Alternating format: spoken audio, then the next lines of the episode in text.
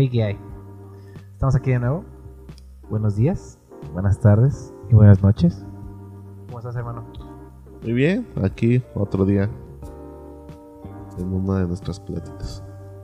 Quiero aprovechar ahorita que estamos cerca del día de. de. pues el día del amor y la amistad para hablar de este tema.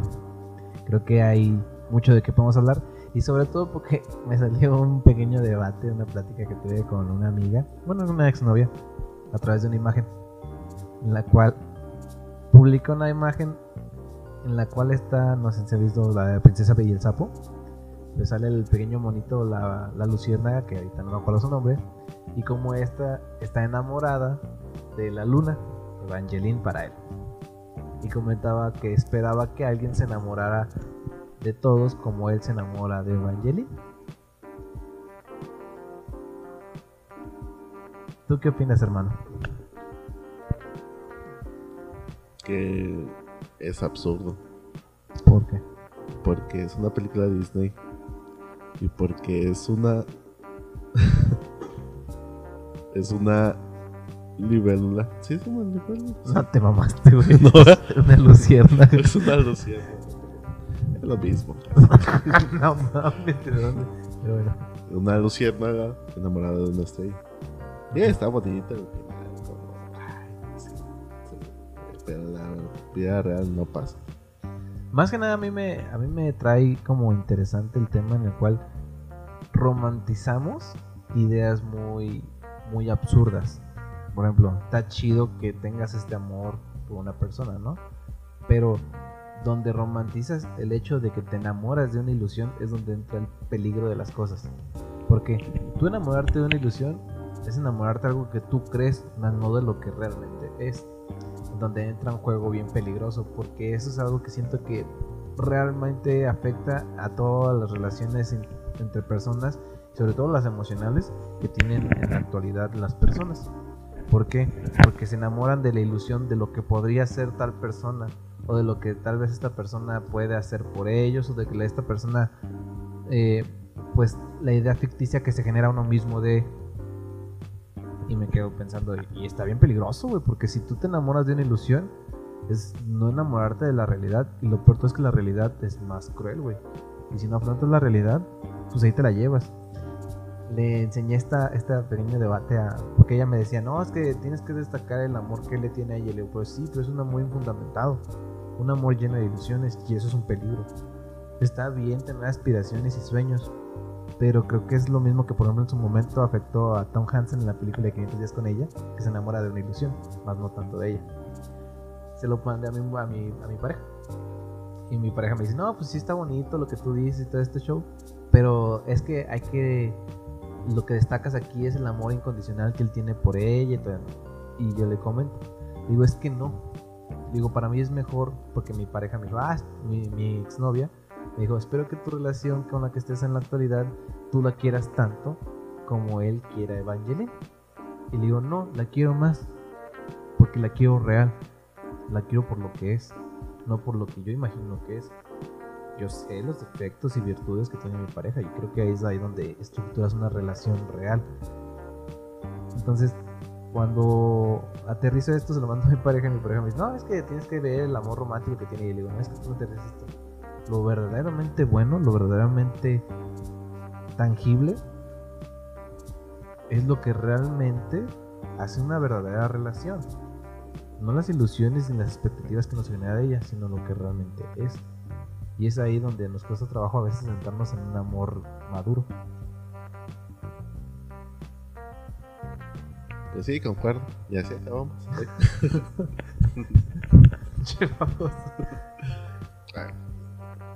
¿Qué te puedo decir yo? No, no puedes culpar a, a los jóvenes por tener ciertas imágenes idealizadas de, de lo que es el amor o enamorarse. Entonces, que también es bonito cuando eres joven, es más pasional, es más libre o como quieras llamarlo. Y muchas veces los errores que se cometen es que, y a veces se, llevan hasta una edad ya mucho más grande, o sea, prácticamente una vida, de que te enamoras del potencial de tu pareja. No tanto de, de- o sea, no, no te pones a ver la imagen completa de quién es con el que estás, sino el que podría ser. Y esto a la larga puede llevar a la frustración. Muchas veces lo hace, o sea, porque eh, de primera mano sé de gente, eh, y es más, yo he cometido ese, ese error de pensar cómo, cómo sería hasta ese tonto chiste que dicen que ay hasta sé cómo ya estoy pensando cómo se, es- si combinan los apellidos de, de nuestros hijos Las expectativas Ajá. que te vas generando. Ajá, de que lo que podría llegar a ser. Y a lo mejor tú dices, no, ya hasta sé cómo se van a llamar mis hijos. Y a lo mejor la persona con la que estás saliendo ni quiere tener hijos. Entonces, ¿qué haces? Que es ahí donde entra una parte en la cual la gente se centra en el yo, pero no entiende que es elemental que una relación de pareja como tal se establece en dos personas. No es la otra persona siendo tu antagonista, sino es la otra persona también siendo protagonista de la historia. No siendo un personaje de soporte para que tú funciones y tú existas, sino que hay que entender que la otra persona también tiene una historia, también tiene una funcionalidad, también tiene una trascendencia. Y como nada más te enamoras de la imagen que tú te generas, no permites el desarrollo del otro personaje. Porque quieres que las acciones que tenga el otro personaje simplemente sean soporte a lo que tú estás haciendo. Y creo que es ahí donde entra un peligro bien cabrón de lo que es el amor en la actualidad. Porque nada más te centras en, en el personaje principal que eres tú y no permites el desarrollo total de la historia. Mm, hay una película que lo maneja muy bien. Este. Y creo que creo que más claro que, de- que el agua no quedar después de ver esa película. Se llama Ruby Sparks. La chica de mis sueños. Está muy un escritor que por la, la fama que tiene o este el alcance que tiene eh, todas las mujeres o todas las personas que se le acercan son fans o lo idolatran. Un problema muy constante hoy en día de que es que tu círculo te, te alabe o te aplauda todo lo que haces porque puedes caer en cosas negativas o puedes dañar a alguien en el proceso sin, da- sin darte cuenta, porque todos los que están a tu alrededor te, te aluden, o sea, te aplauden todo lo que haces. Y eso varias, ve- varias veces ha acabado en tragedia. En el caso de este escritor, él se aleja de esto, o sea, no evita a aquellas mujeres que, que son fans de, de- de lo que él escribe y muchas cosas, o sea, él ha entendido que, que no va a tener una conexión real porque los que se acerquen se van a acercar porque él es el escritor, él es este, el famoso, él la- el exitoso, ¿sabes? Se enamoran de la etiqueta más de lo que es él. Ajá, exacto. Se enamoran de, del potencial, de, de lo que muchas veces ni depende de uno. O sea, tú, tú puedes ser un escritor o puedes ser un cantante y todo eso. Y, la fama o el éxito no te va a llegar. O sea, pero eres escritor. Entonces se enamoran de eso que no está en tus manos muchas veces, sino que solito llega. Entonces no estás enamorado de esta persona.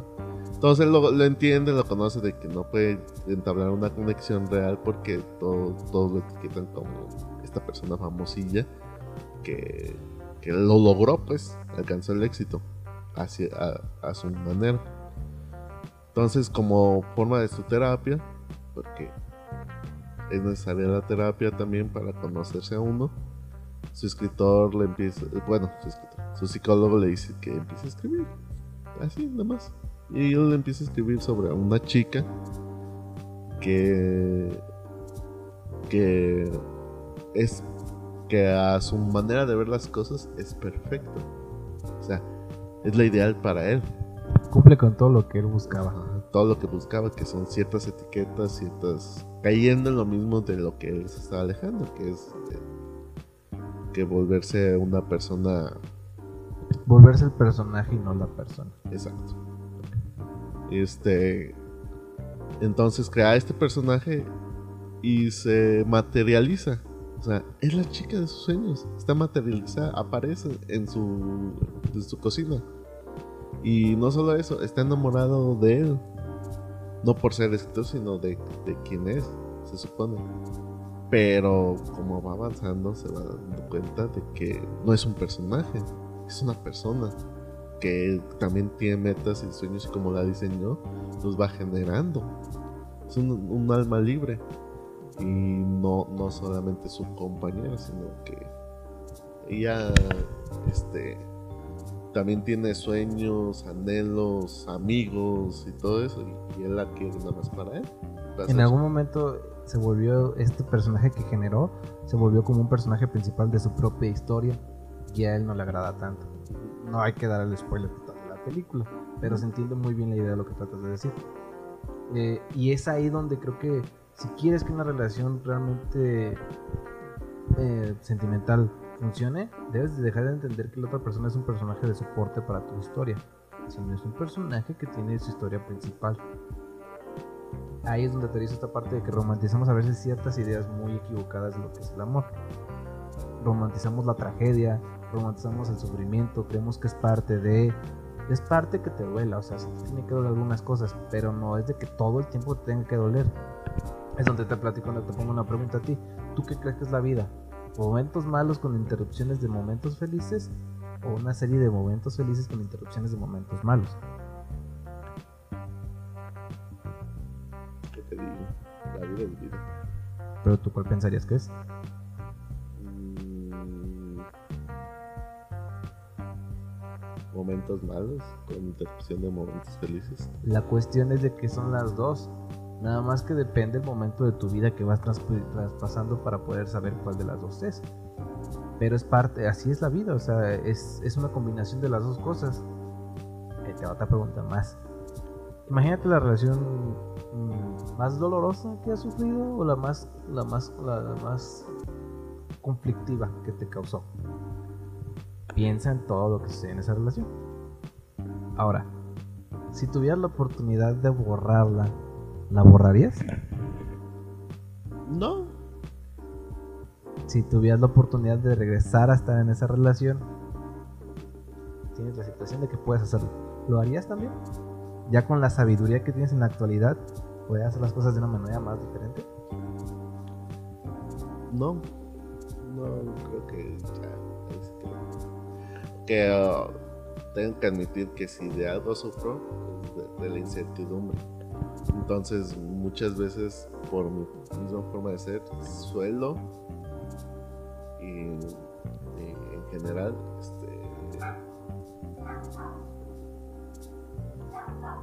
este, darle muchas vueltas al qué hubiera pasado o este, qué hubiera pasado o si hubiera hecho esto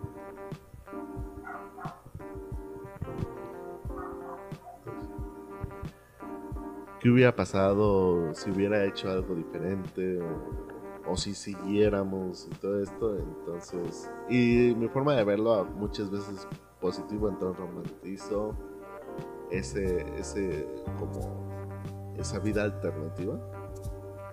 Pero muchas veces hay que caer de que pues, a lo mejor simplemente es otra historia que nunca va a pasar. Por ejemplo, yo, yo esa misma pregunta me la hice. Por ejemplo, la relación, se puede decir que más conflictiva que tuve fue la, la relación en la cual estuve con una, una chica que tenía un hijo. Eh, fue muy chida y todo lo que tú quieras, pero hubo cosas que me quedo como, ah, eso no me agradó tanto, ¿no? Y mi pregunta viene porque digo, ¿te acuerdas de la película de, de El eterno resplandor de una mente sin recuerdo? Te plantea esta pregunta y te pones a ver que los personajes son muy disruptivos uno del otro. Los dos sirven como para totalmente diferentes uno del otro. Sirven para afectar como tal un tanto la relación y no son funcionales, pero al final de la película, a pesar de todas las cosas malas que se sufrieron y todo lo que pasaron, siguen adelante. Y creo que entra una idea bien interesante de lo que realmente es una relación de pareja. La relación de pareja es romper esta idea en la cual todo es bonito y todo es, todo es precioso. No, sino que hay que entender que hay un chingo de problemas y un chingo de situaciones que van a afectar pero las cosas buenas que sucedan en esa relación son lo que hacen que a fin de cuentas la relación valga la pena. Obviamente tú tienes que sentar una balanza, cuál de las dos es qué, pesa más, si las cosas malas o las cosas buenas. Pero a fin de cuentas, si pasaste muchas cosas malas, es lo que te permite en un futuro tener una mejor relación de pareja con la persona con la que te encuentres. No puedes tener la sabiduría que tienes en la actualidad sin haberla cagado previamente. Sí, es. Últimamente se ha dado y se ha sacado a la luz de que tú no estás para aguantar a nadie, que no eres mecánico para arreglar a alguien, este, muchas cosas así. De que, que mejor manda la terapia y ya que arregle sus cosas, este, que ya empieza una relación y así. Y hasta cierto punto entiendo de dónde viene, porque sí, no estás para aguantar atropellos ni este, cuestiones negativas o este, violentas. Y sí entiendo esta parte de que sí no estás para aguantar a alguien, o sea, como para sufrir por alguien.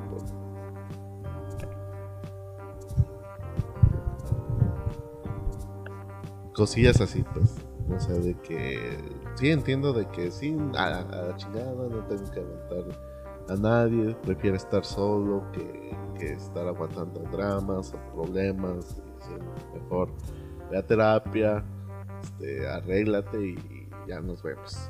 Cosillas así. Y yo digo, yo pienso que, ok, o sea, por mí mejor.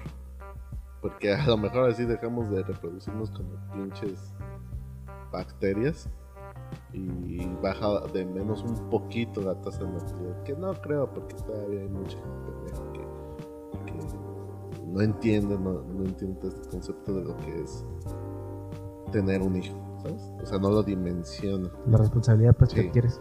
Entonces, va a seguir viendo un chingo de gente pendeja que siga teniendo hijos a lo pendejo y así, así que todas estas cuestiones que dicen de que no aguantes y ya deja de haber relaciones entre personas y todo lo que quieras, no va a pasar.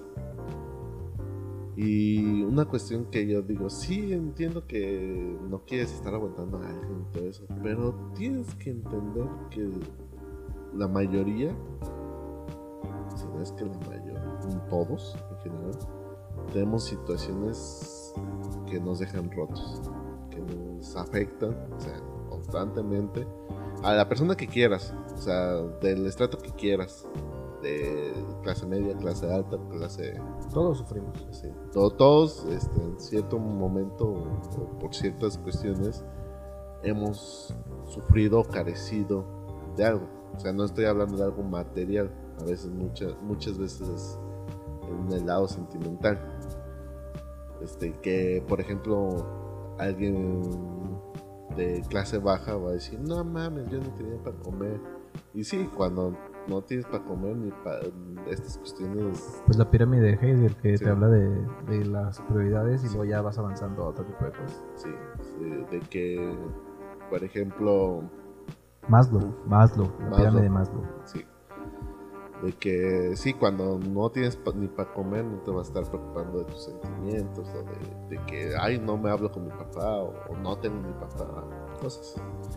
Cuando, cuando, por ejemplo, ya pasas que pues, tienes todo, pues, comida, que cumples las necesidades básicas. Que cumples las necesidades básicas de cualquier persona, este, pues ya te empiezan las necesidades de afecto que si me hablo bien con mi mamá, si me hablo bien con mi papá, tengo algún pedido ahí atorado. Pues, ya entra una contemplación más intrapersonal. Y pues la tragedia es una constante en, en, en, el ámbito humano. A veces provocado, a veces sin que tú puedas, este, sin tener culpa. Simplemente la vida es así. La vida es cruel y la vida te afecta, tanto positivo como negativo. Pero la gente lo que lo deja marcado es lo negativo. Entonces, todas estas cuestiones te afectan y te dejan de alguna forma roto. por así decirlo, afectado. Ah, Tienes algo aquí en tu cabeza que te hace actuar de diferentes formas en diferentes cuestiones. A veces, si tiene que ver con esto, a veces es una cuestión de carácter o de personalidad, pero este, siempre, hay, siempre hay algo que te afecta. Que no hay nadie que, que vaya por la vida siendo el más feliz, ni el más pobre, porque nunca le pasó nada mal. Aparte, si eres el más feliz todo el tiempo, no sabes que realmente eres feliz. Sí, o sea, en los momentos, en los momentos negativos de tu vida es cuando aprendes y creces como ser humano. Es cuando más se nota, por así decirlo. También los momentos buenos son necesarios, o sea, no vas a vivir una vida de tragedia, pero en los momentos de tragedia es cuando uno como humano crece, Se construye. se construye. Eh, estas cuestiones y entonces eso te habla de que, ok, puedes ir a terapia. Y lo, que te va a decir la terapia de que esto es lo que tú estás cargando. Te doy estas opciones para cómo sobrellevarlo. Que más que nada la terapia te permite Sí, da- da- descubrir Descubrir de que por ti solo qué es lo que tú traes dentro. yo vi ahorita un video de, de TikTok. Pero este, dice antes de ir a la terapia. Este, mi vida apesta. Este, nadie me quiere. Y así. Y, ya, después de ir a terapia. Mi vida no apesta. La vida apesta en general. No es que nadie me quiera, simplemente que no me quiero a mí mismo. Y sí, tiene razón, o sea, la terapia lo que te va a ayudar es ver cuáles son los problemas que tú estás cargando. No te va a arreglar. Y tienes que entender de que pues, ya son cosas que, que la única forma de que, de que no las cargues o de que no te afecten Es arreglándolas. es borrándolas. No las tienes que borrar, las vas arreglando. No, o sea, porque te- no puedes borrarlas porque eso no te No, ayuda. puedes trabajar en ellas, o sea, o sea, es eso. Pero la única forma de que ya no existan es de que las borres de tu vida y eso no va a pasar. Entonces, este, la terapia o el, o lo el mismo autocrítica te va a ayudar. No, es que yo soy así, así, así. Puede ser por estas razones. Puedo trabajar en ello o puedo aceptarlos. O sea, ¿qué, hasta qué punto este, los demás se deben ser responsables de mi carácter y hasta qué punto yo lo puedo controlar y trabajar para que no afecten mis relaciones. Ya no hablar no solo de pareja, sino tus amistades, tu familia, todas estas cuestiones. ¿Sí? Entonces, ya sabiendo todas estas cuestiones, pues es aceptar de que todos estamos afectados, todos estamos rotos porque todos hemos vivido algo que superamos o que con lo que tratamos de vivir y reconocerlos ayuda a que haya una mejor comunicación con tu pareja.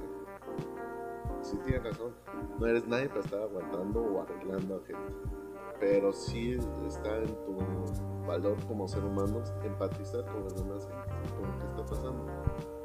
Hace rato vi una, una imagen que decía mucho, está bien pasada de verga, güey.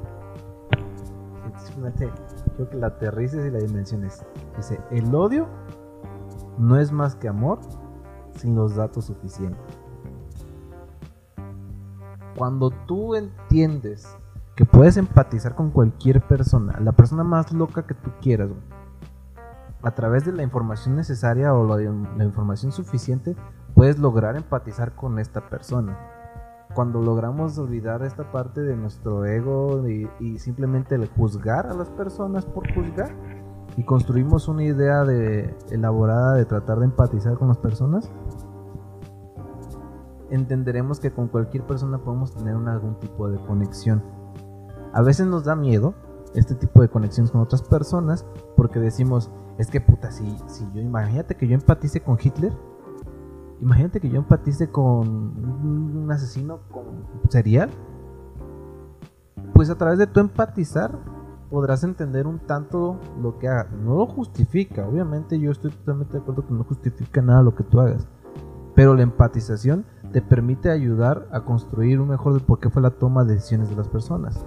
Cuando tú logras entender la toma de decisiones de las personas, logras eliminar el odio. Porque lo digo, yo tuve una relación en la cual yo me fui muy molesta de esa relación porque yo había dado todo de mí en esa relación. Y era previa a que mi papá falleciera. Una pareja que conoció a mis papás, conoció a mis abuelos, realmente tenía una involucración muy grande con, con mi familia. Cuando fallece mi papá, pues puta, güey, yo no estaba como para estar igual que antes. Estaba, estaba sucediendo un, un momento muy, muy, muy marcado en lo que fue mi vida de cómo tendría que sobrevivir después de. Porque en ese momento ya no vives, sobrevives. Porque es un golpe muy duro para tu cuerpo y para tu persona y para tu mentalidad. Sobre todo en una persona de una mentalidad que se está estructurando que es de 17 años. Pues mi papá a los tres meses ya me termina. Y yo en mi mente, tristemente, suena culero, pero a mí lo que más me dolía en ese momento no era tanto el fallecimiento de mi papá, porque entendía, dice, puta, él se fue, así es la vida, la gente se muere. Lo que me molestaba o me hería mucho era el entender que ella se fue tomando la decisión. Ella me abandonó haciendo la parte que era el momento que más ocupaba esta, este apoyo. La cuestión es de que en su momento ella se dio cuenta que ella dejó, dejó de ser mi personaje principal y yo su personaje de soporte y tuvo que tomar la parte ella de ahora yo voy a ser tu apoyo correspondiente ante lo que está sucediendo. No supo entenderlo. Obviamente estábamos morros, estábamos pendejos y pues no sabemos qué pedo. Pero durante un tiempo yo, yo, le, le tuve un desprecio en el aspecto de que, obviamente, si me hablaba, pues le hablaba chido y todo esto, pero dentro de mí, él tenía mucho coraje, güey. Porque fue como de. Soy una persona que no, no genera, pues, odio a las personas. Pero sí, y me seguía hablando con ella, y tenía contacto constante con ella. Pero sí, era un tiempo en el que yo tenía un, un coraje hacia ella y era un, es que no puede ser posible que en el momento en que yo realmente requería un apoyo, un soporte, me abandonaste. Y lo por todo me abandonaste sin ni siquiera preguntarme, ni siquiera tratar de externar la situación de lo que estaba sucediendo. Después del tiempo platicando con ella, ella también me decía que ella se sacó de pedo el cambio que yo tuve, que siempre hizo mi papá. Y platicando le digo, es que pues no mames, o sea, tienes que entender lo cual yo había pasado. Cuando falleció mi papá, cada quien tuvimos nuestro luto en nuestro hogar tú te refugiaste mucho con tus amigos, mi mamá pues estaba refugiada en ver qué putas iba a hacer para sobrevivir. Y en su momento, pues a mí me tocó estar solo, güey. Yo no soy una persona que tuve un chivo de amigos. Los amigos que tenía, pues no es como que cuando salía con ellos, como platicar la situación que yo estaba viviendo. No es, no es la de ahí de un hombre. Hablaremos después cómo funciona un hombre. Pero realmente no, no hacemos eso, o, y menos a esa edad, donde apenas estás creando una idea de cómo van a funcionar las cosas. Mi única válvula de escape, le comenté ahí en ese momento, fue, eras tú. Y no era irme a desquitar contigo, sino era salir de mi realidad estar contigo.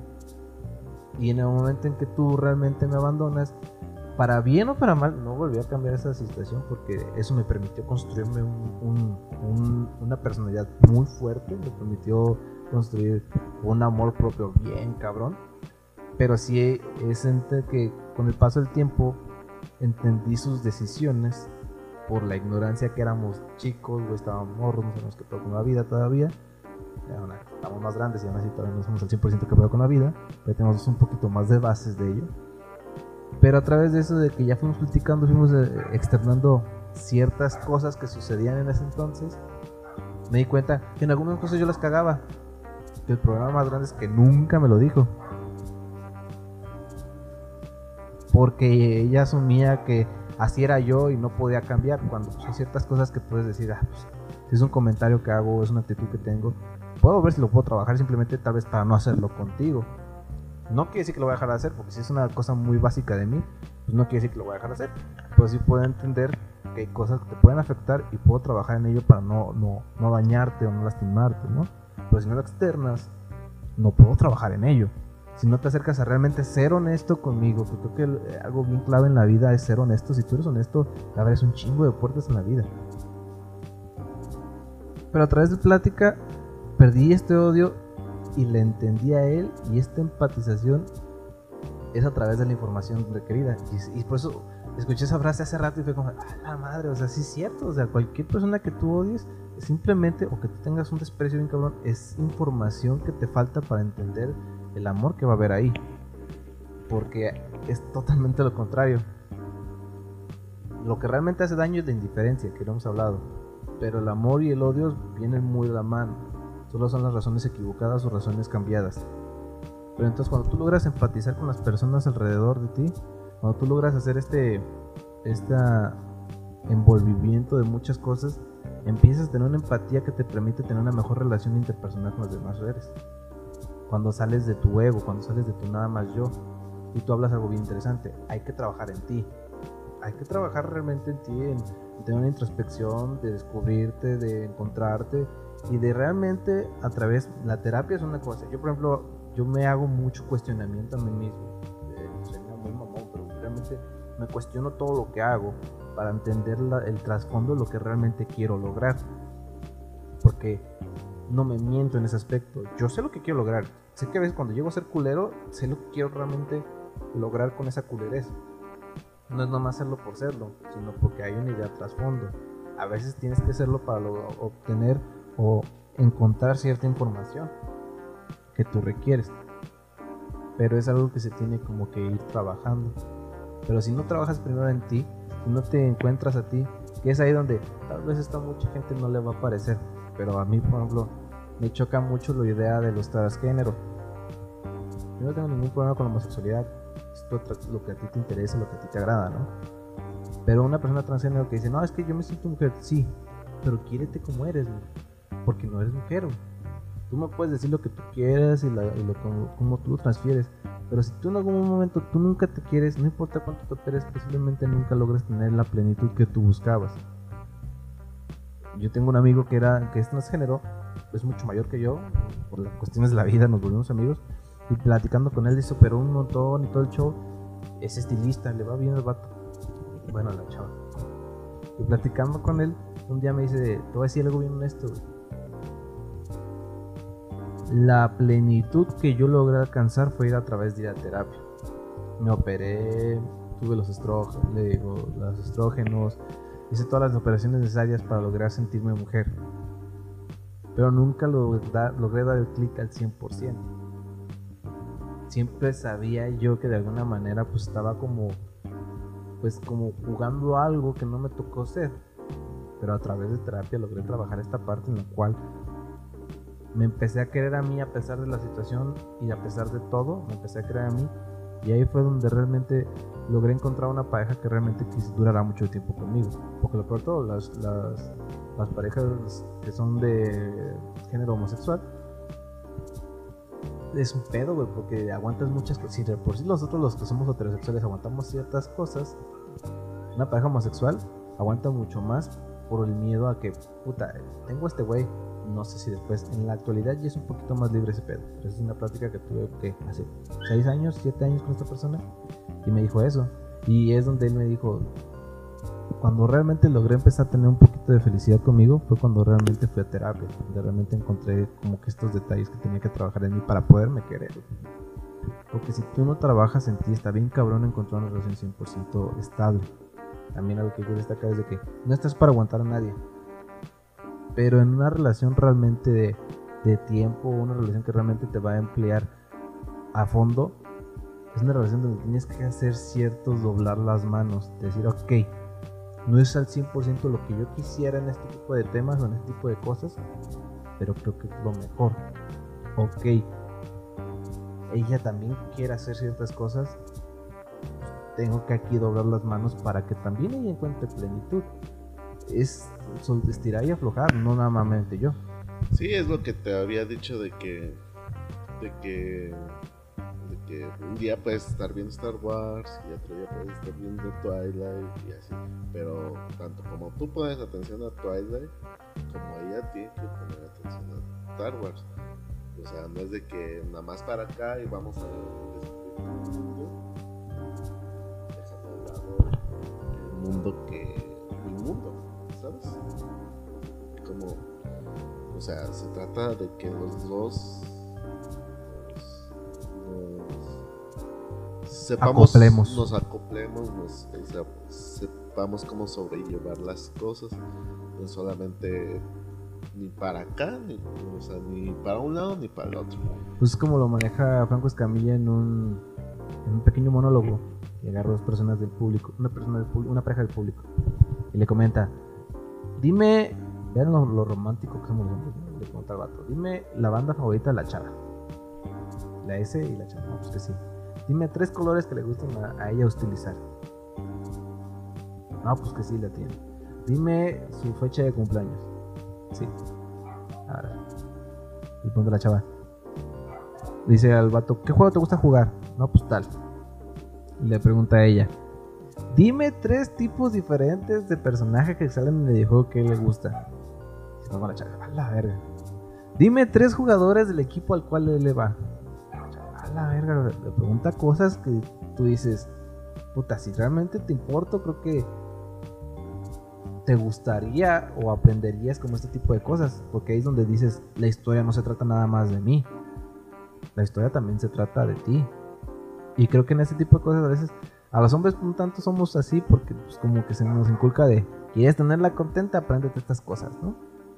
Pero al otro lado sí siento que es más difícil. Un ejemplo, mi papá, su familia, güey, que es su familia cercana, no sabían que les gustaba el cine, güey.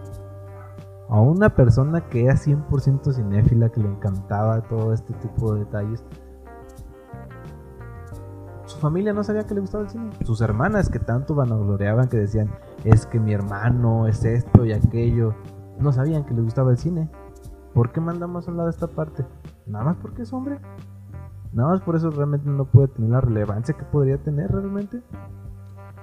Sí, es un tema del que hablar de, de que no ponernos como víctimas, sino ver que también la diferencia de las bueno no es lo mismo o sea hay que entender que las mujeres tienen miedos y vivencias y frustraciones diferentes al momento de crecer el choque de realidad de las mujeres es muy diferente al de los hombres pero eso no quiere decir que uno como hombre no, no tenga que pues, lidiar con ciertas cosas, ciertos miedos, ciertas problemáticas.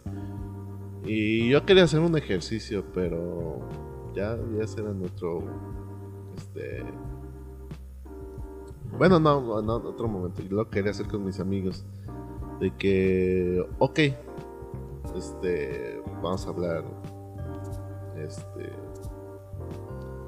por ejemplo, de, de que por ejemplo, uno como hombre está al tanto del- de muchas cosas de las mujeres que ellas pasan por des, de, por desapercibido porque te digo siempre se ha, se ha hablado y siempre se ha dicho que el hombre es simple que tiene gustos simples y con cosas simples sería feliz. Es lo que siempre nos han dicho Que sí. que sí, lo, lo aceptamos y lo dejamos que sí, a mí pone una buena película y una cerveza y ya con eso estoy a gusto. Un partido y ya con eso estoy a gusto.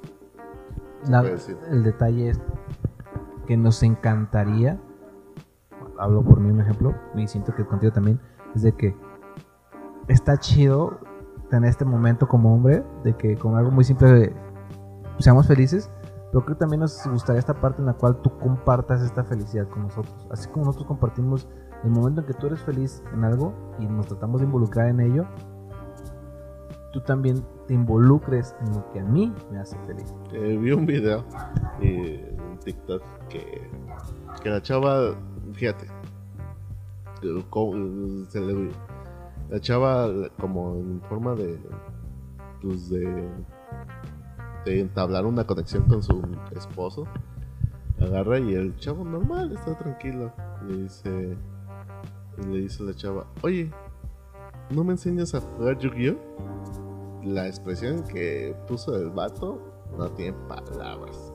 O sea, se le iluminó la cara, trajo sus cosas y ahí se armó. Y, digo, sí, o sea, en cierto punto el hombre necesita poco para ser feliz. O sea, algo tan simple como decirle, oye, ¿me enseñas a jugar Yu-Gi-Oh? O sea, ¿qué tanto cuesta dedicar una hora para entender un juego de cartas? Sí, y creo que es ahí donde entra la verdadera expresión de pero amor, normalmente eh, son cosas que, que no pasan. Hace poquito, te digo, una de las cosas de, de que alguna vez le has preguntado a un hombre así, realmente, a qué le tiene miedo. Realmente te has platicado, o has sentado a hablar con un hombre a decirle, oye, ¿cuáles son tus miedos? O sea. O sea, y todos pare- parecerán similares, pero la verdad pueden llegar a ser muy específicos. Eh, son cosas que uno como hombre no te dicen, no, no te dejan expresarlo. O sea, yo te voy a contar una historia y yo creo que, que ahora en retrospectiva, ahí yo creo que es donde dije, ahí no es. Te voy a- te voy a hablar. Se estrenó hace, no sé, en 2013, ¿Cuál? 2012, cuestión de tiempo. Ah, sí. 2013 es de dos- Y era de un director que ya en ese tiempo lo tenía localizado y decía, ah, vamos a verla. Sin nada, solo sabía la sinopsis. Los hombres de esa familia viajan a su pasado. Y con eso. Y, yo la fui a ver con una, una amiga que ya en ese entonces me gustaba. Ya había pasado lo de mi papá. Y. Porque teníamos esta cuestión de ir al cine al menos una vez por semana porque a mí me gustaba y pues, no estaba soltero, no tenía con quién ir, entonces la agarré como mi amiga para ir al cine. Y así vamos. Salía, ese tiempo también salió Pacific Rim y como trabajamos por el lugar, pues ya nos íbamos al cine. Y en ese entonces este, ya me empezaba a gustar. Y fuimos a ver esta película. Y tú y yo sabemos que esa película se volvió algo muy personal de Para nosotros porque veíamos el vivo retrato de lo que era nuestro papá en el personaje del padre. Y verlo de esa forma, pues siempre, siempre, siempre que la veo, me quiebro. O sea, no puedo, no puedo. Toca fibras muy sensibles. Sí, toca fibras muy sensibles y no importa cuántas veces las vea, siempre, siempre me quiebro la película. Entonces, si es la primera vez, Sí, Yo no pude. El shock está el shock, el, el shock no pude, o sea, literalmente no podía controlarme en la sala, estaba llore y llore y llore y llore. Y, y no, no podía, este, como lidiarlo, o sea, no podía controlarlo. Y No, quería. Mi no, papá. no, quería, o sea, lo, estaba soltando. No quería ni podía controlarlo. Y lo, lo estaba viviendo ahí. Y no sé, o sea.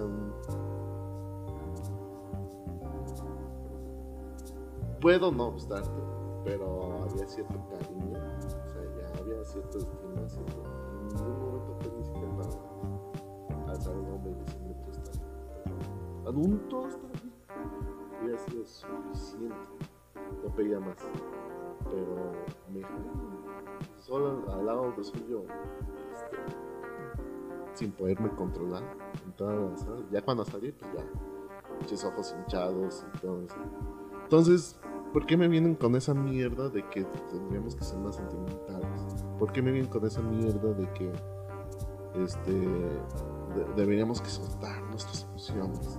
Si cuando pasen no va a haber esta empatía o esta reacción. O sea, no sé, o sea, no me conceden ni, ni nada, pero yo creo que si ves a alguien alterado o sufriendo, aunque sea un extraño, te acercas. Oye, amiga, ¿estás bien? Más a una mujer. No, sí, no, en general. En general. Oye, amigo, ¿estás bien? Este, oye, ¿te pasa algo? Oye, este, ¿estás bien? O, no sé, aún estás bien. Puedo ayudarte o algo. Ajá. Al ver a alguien así que no se puede controlar. O sea, que no, que, que no ves, que, que está pasando algo. Y, lo, y tú cruzas ahí, sí te, sí te, sí te quedas pensando y, y volteas y dices, estás bien. Alguien extraño. Si es alguien que estimas, Te involucras. sí o sí te involucras. Entonces, que me vengan así como que es que los hombres deberían de ser más emocionales. Este, es difícil lidiar como hombre eso. Y al parecer todavía no estamos listos para que, la sociedad lo. Porque, eh, eso me da como claro. Que también hay que destacar que este problema de que la sociedad no vea, no es entre hombres. Te puedo jurar que yo puedo ser mucho más abierto en mis emociones con mis amigos, con mis verdaderos amigos, que con una pareja o con una amiga. Creo que en, la actualidad, creo esa es la, la razón principal de por cual mm, veo tanto tanta diferencia en mi pareja actual. Porque realmente es un soporte, porque realmente es un apoyo, porque realmente es una persona que le, por ejemplo, ella en su vida escuchaba podcast, ¿no? De repente empezamos a salir, la saturo de podcast y después ella saca referencias de lo que hablamos, de lo que le, sin que yo esté con ella los ve. De repente yo estoy viendo algo así y hago una referencia sobre el, un podcast que tal vez y me dice, ah, sí lo vi y, y ella me construye esa misma plática y digo, perga, güey, eso está bien chido. Mi máxima definición de amor la saqué de ti. Que nada, estamos platicando y te dije, ¿tú pasarías tu vida con tu pareja? Eh, y tú me dijiste, sí. Y te dije, ah, verga muy seguro, güey, ni lo pensaste. Y tú eres una persona que eres muy idiosa en algunas cosas. sí. Y no lo pensaste y me dije, ah, verga, le digo, ¿por qué? Y le hace, porque somos personas que estamos construidos de un chingo de capas, güey, de un chingo de personalidades. Yo soy una persona que le tiene buen gusto musical, o que le gusta mucho el cine, que lee mucho, que echa desmadre en, en su ambiente, en su ambiente personal, ¿no? que le gusta esto, que le gusta esto, que le gusta esto, que me gusta Pokémon, que me gusta Yu-Gi-Oh, que tengo mi parte infantil y todo este tipo de cosas. Y ella conoce todas y no se ha ido. Y lo mejor de todo, me quiere con todas. No dice, ay, tu parte chida de, ser rockero está chida, tu parte del cine está chida, pero no me gustan estas y no te lo trata de quitar. Y tú ves una, una idea que me construiste en cada y dije, sí, es cierto, güey. Un ejemplo para mí. Yo soy una persona que gran parte de su vida ha hecho deporte. Una persona que soy muy. Soy verbo, güey, va madres. Que soy una persona trabajadora, que soy esto. Decía, puta, tengo muchas aptitudes buenas, ¿no? Entra esta parte en mi cabeza de decir, ¿cuándo? ¿Cuándo, ¿cuándo voy a saber cuando realmente alguien me quiere? Por lo que soy. Con mi pareja actual, la parte mamona mía le cae bien, güey. La parte fría mía la entiende, la comprende, sabe por qué es la parte es eh, que, por ejemplo, cuando realmente quiero estar solo, güey, lo respeta. Cuando otras parejas se ponen un plan de, es que no, que quiero estar contigo y todo. Es que si no estás conmigo es porque ya no me quieres. Digo, no, no es eso, sino que me quiero a mí, güey. Como me quiero a mí, güey, ocupo mi espacio para mí. Y ella lo respeta. Entonces, cuando fui viendo todo este tipo de cosas, dije, o sea, este podcast, gran parte del podcast ella me ayuda a editar el audio. Ahí si tenemos problemas de audio es su culpa güey, ¿cuándo vas a encontrar una pareja que te diga, ah, mira, hay que hacerla así, hay que hacerla así? Oye, que voy a comprar unos tickets. Ah, no, pues nos vamos a Michas. Oye, que voy a comprar esto. Ah, no, pues lo hacemos así. Ese tipo de cosas dices, no mames, está bien chido. Y es ahí donde realmente vas viendo y dices, ah, ¿qué putas le mueves, güey? La cuestión es de que nos queremos conflictuar la vida en algunos términos en el cual decimos, es que yo quiero cambiar a esta persona para que sea mejor aún no, menos, así tienes que entender ciertas cosas de que las personas son de alguna forma. Y hay cosas dentro de su raíz que no vas a poder cambiar. Porque si las cambias, cambias a la persona. Yo tuve que pasar por todas mis relaciones que llegué a tener de joven, o más joven, porque no soy joven, para poder llegar a la madurez que tengo ahorita para decirme esta relación, ah, esta es, güey pero tuve que haberla cagado un chingo de cosas o tuve que haber pasado muchas. Porque el problema es algo bien, muy marcado que he visto. La gente sabe que quieren una relación. Toda la gente sabe que quieren una relación. El pedo es saber qué es lo que no quieres. Porque lo que no quieres realmente es lo que te va a enseñar a tomar decisiones. Yo salía con amigas y exnovias o chavas que decía, ah, mira, esto me gusta. Ah, esto me agrada. Ah, esto es bueno. Pero de repente decía, no, espérate, esto sí no lo quiero. Yo no quiero escenas de celos machín, yo no quiero una chava hueca, yo no quiero una chica que no, que no entienda más allá de lo que está en su cara, yo no quiero una chava que me mienta, que por ejemplo la que hablábamos de las relaciones eh, más, más, más este, de cierta manera traumáticas o más conflictivas. Esta chava nos entendíamos muy bien, nos comprendíamos muy bien eh, con el niño. El niño es una adoración, güey, aún en mi familia todavía lo vemos. Pero el problema bien grande eran las mentiras. Y lo peor es que llega como de, güey, no era necesario en ciertas cosas que no me... Porque vas generando esta desconfianza en mí de saber qué realmente es verdad y qué no. Y me quedo de como, ¿qué pedo? ¿Por qué hacías eso? Obviamente había algo detrás. Ya después de tiempo platicando sabía ciertas cosas, pero era como de... Pero lo que realmente importa en la vida es aprender como de qué es lo que no quieres, qué es lo que cuesta más trabajo. Porque el vato que te traiga flores, el vato que te sepa ser verbo, el vato que trate como de llegarte de cierta forma, pues algo que nos enseñan a todos, dale esto, eh, lleva esto, haz aquello, para lograr conquistar a una mujer. Sí, no sea, sabemos el manual, güey. O sea, esta cuestión de que es que al principio era lindo. Pues, pues sí, o sea, estás tratando de quedar bien, es algo. Ni siquiera no es una cuestión de ligue, sino es una cuestión de educación. No te vas a poner, este, de alguna forma no vas a enseñar tus demonios o cierta vulner- vulnerabilidad con personas, este, con las que llevas poco de conocer. No compete y ¿para qué? Y lo peor, toda la gente no está dispuesta realmente a apoyarte con tus demonios que llegues a traer. No Es entienden que todos que- tenemos demonios. Que es un proceso de que ir en- conociendo a una persona. Y las personas son complejas. La mayoría. Todos somos Todos complejos. son, somos complejos en nuestro mundo. Puedes decir que alguien es hueco por decir algo, pero a lo mejor no sabes todo lo que está cargando de por qué una vida tan lleva una vida tan superficial. ¿Sabes? Entonces, este todo, todo esto es un proceso. Yo sinceramente fui si algo que hice con mi pareja actual fue ser honesto desde el principio y decir la verdad lo único o sea no, no, no tengo así como que dinero. No o sea cuando me conoció no tenía dinero. Este, está estudiado y más que perdido estaba rotísimo. O sea rotísimo y y, y- pero no me voy a dejar de caer. Y hasta cierto punto ella también sin saberlo o sin conocerlo porque es algo que no se habla o no sabe ni siquiera sabes tú este estuve en un, un momento en que yo estaba deprimido. O sea la depresión me llegó Mm, creo que la mayoría de la gente no lo supo no lo sabe. De, pues, de cuestionarme todo lo que hasta ese momento había vivido porque muchas cosas cambiaron. Y me entró la depresión de que ¿qué hago aquí? ¿por qué hago esto? Entró un ex- existencialismo, una crisis existencial eh, con mis problemas y con mis demonios y sin no tenían mucho que ofrecer.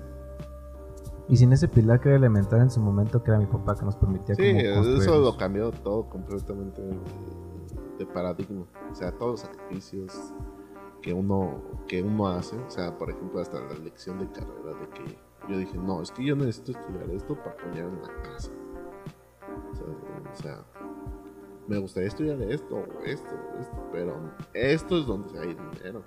Lo que necesitamos es dinero para apoyar la casa. A decir los sacrificios que él hizo de que graduaciones cumpleaños todo lo que se perdió y, ¿y todo para qué? si para lo que estuvimos trabajando para lo que sacrificamos ya es una realidad muy diferente que nunca va a pasar y es lo donde me cayó la depresión. Y, y ella sin saberlo ni cómo llevarlo ahí estuvo. O sea y si no tenía nada que ofrecer mucho menos en esa situación.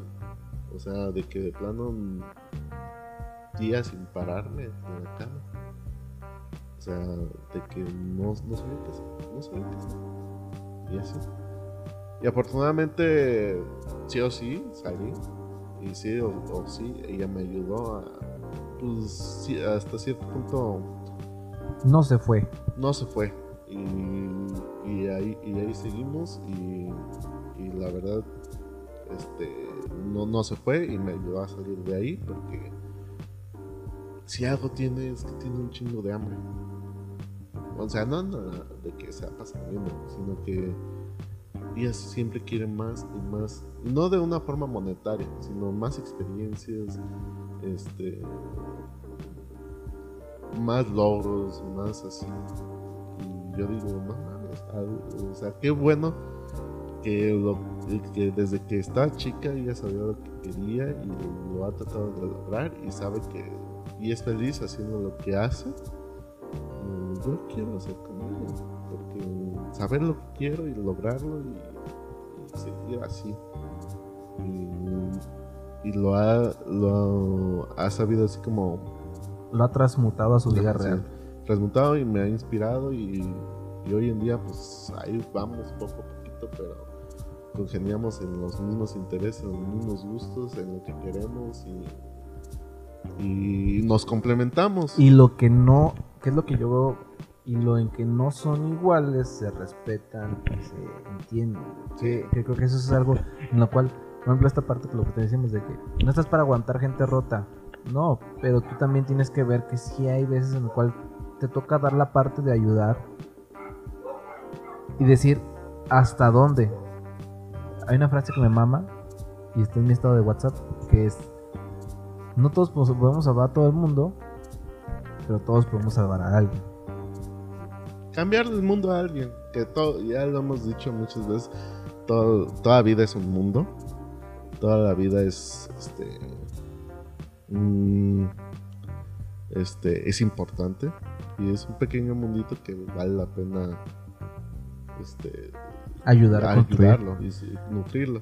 La, la, eh, gran línea donde tienes que marcar es donde dices donde ya realmente se está volviendo este un problema más que algo que puedas ayudar a alguien, donde realmente está volviendo un peligro para ti mismo como persona, porque también uno mismo si tú no estás construido al 100, te involucras en una relación totalmente pues eh, tóxica o una relación que no te permite seguirte construyendo una relación que no te va a llevar a ningún lado, porque hay que ser honestos, uno sabe, uno sabe cuando una relación no te va a llevar a nada.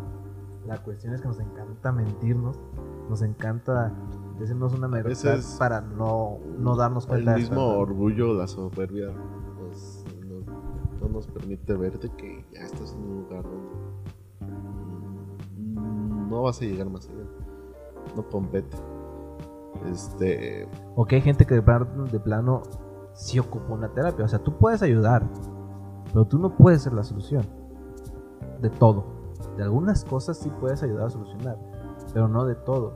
Y hay cosas que sí tienes que ver dónde está tu, tu ayuda, dónde está tu, tu, parte de ser solución y dónde está donde realmente la otra persona tiene que salir adelante porque si no, ahí se la van a llevar.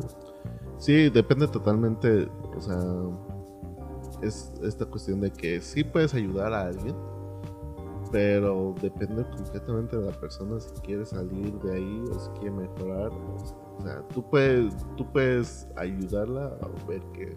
Tú puedes dar las herramientas, pero construirse ello lo tiene que hacer. Pero él solo tiene que... ¿O ella? Sí, él solo tiene que darse cuenta en sí mismo. Si, si no lo hace, o si de plano no, no va hacia ningún lado, es. es, sano soltar, es sano soltar. Porque, por ejemplo. Quítale la ayuda y. En los adictos se dice que la mejor forma de ayudar a un adicto es quitarle la ayuda. Que es de que tú solo te metiste en esto, tú solo sabes. Y es la verdad. O sea, Sí, tienes que aprender a, nadar, contra corriente para puedes apoyar, pero llega un momento en que ya tiene que ser. y lo, mejor que puedes hacer por esa persona es dejarla. Y eso es bien marcado en dos experiencias bien grandes que tuve. Tuve una relación de una, una chava con la cual tenía un problema con adicciones. Y, y, estaba en el problema de adicciones más cabrón del mundo. Pero a través de un tanto de comprensión, un tanto de diálogo, un tanto de comprensión, un tanto de, de involucrarse en su mundo, le bajó bien cabrón. Y le bajó un punto donde supo llevarla bien. Pero esta persona, pues al fin con sus fines autodestructivos, terminó la relación porque ella me lo dijo, porque no se quería casar. Y yo, como, este güey, pues no estoy haciendo casarme ni nada de eso así. Pero si sigo contigo, va a llegar un punto donde voy a casar, o estoy tan feliz que me voy a casar contigo, y ya no me quiero casar, me faltan muchos cosas que vivir. Pues, yo dije, pues es tu gusto, ¿no? Al fin y al cabo me separé y todo el pedo. Y, Ya después un chingo de desmadres de ella, pero X. Pero el punto es de que la persona que es autodestructiva será autodestructiva. No importa cuánto tú te esfuerces en sacarla de ese pedo, va a pasar. A mi antigua relación previa a la relación en cual me encuentro en la actualidad, era una chava muy linda, muy buena persona, con muy buenos sentimientos, pero traía muchos complejos dentro de ella que no la dejaban ser.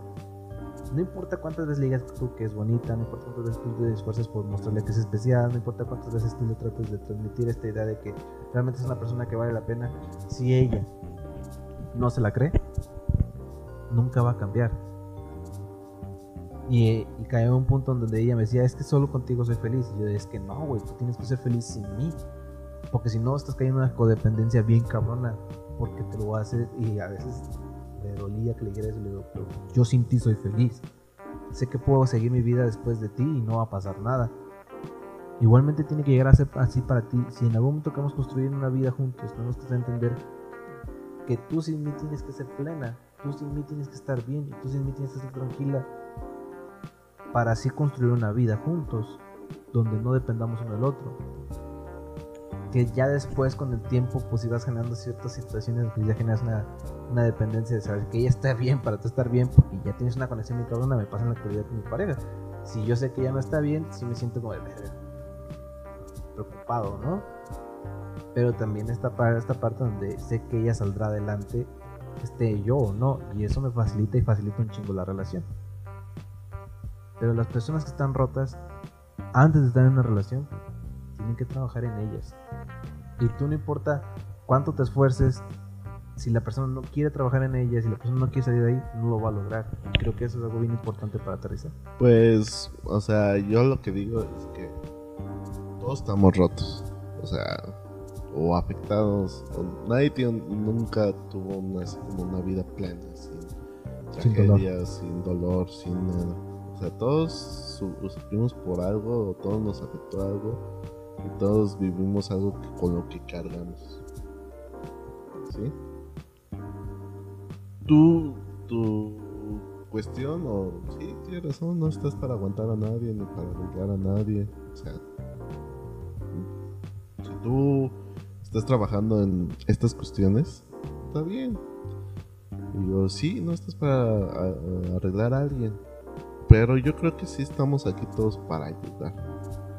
Y digo, no, no te compete arreglar a una persona, pero sí, sí te compete que si te importa la persona y la quieres, ayudarla a sanar. Que es una frase. no lo digo nada más como pareja, lo digo como, amigo, como, familia, realmente involucrar. como familia de que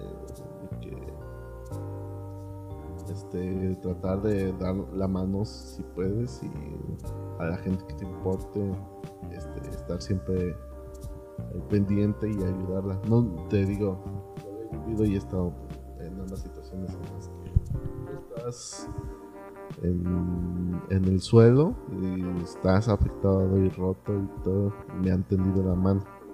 Muchas veces he tenido amigos que han estado rotos, aislados, todo eso y uno no le queda más que apoyarlo, ayudar, o sea, no lo, no, no lo puedes sacar de ahí, pero sí puedes estar para, de tu ayuda. Es que él se resume en una frase de no todos somos parte del problema, pero todos podemos ser parte de la solución. Exacto, o sea, ¿por qué alejarse de, de la gente si al fin y al cabo somos personas prácticamente sociales. Aquellas personas que tú te alejes de ellas, trata de construir la información necesaria para sentir esta empatía y tratar de ayudar. Y todo es de crecer y evolucionar. Entonces, tiende la mano para ayudar a alguien y crezcan juntos. Es válido. No, no, no, tiene que ser como algo malo. Decía John F. Kennedy, Ve solo, irás más rápido. Ve acompañado, llegarás más lejos.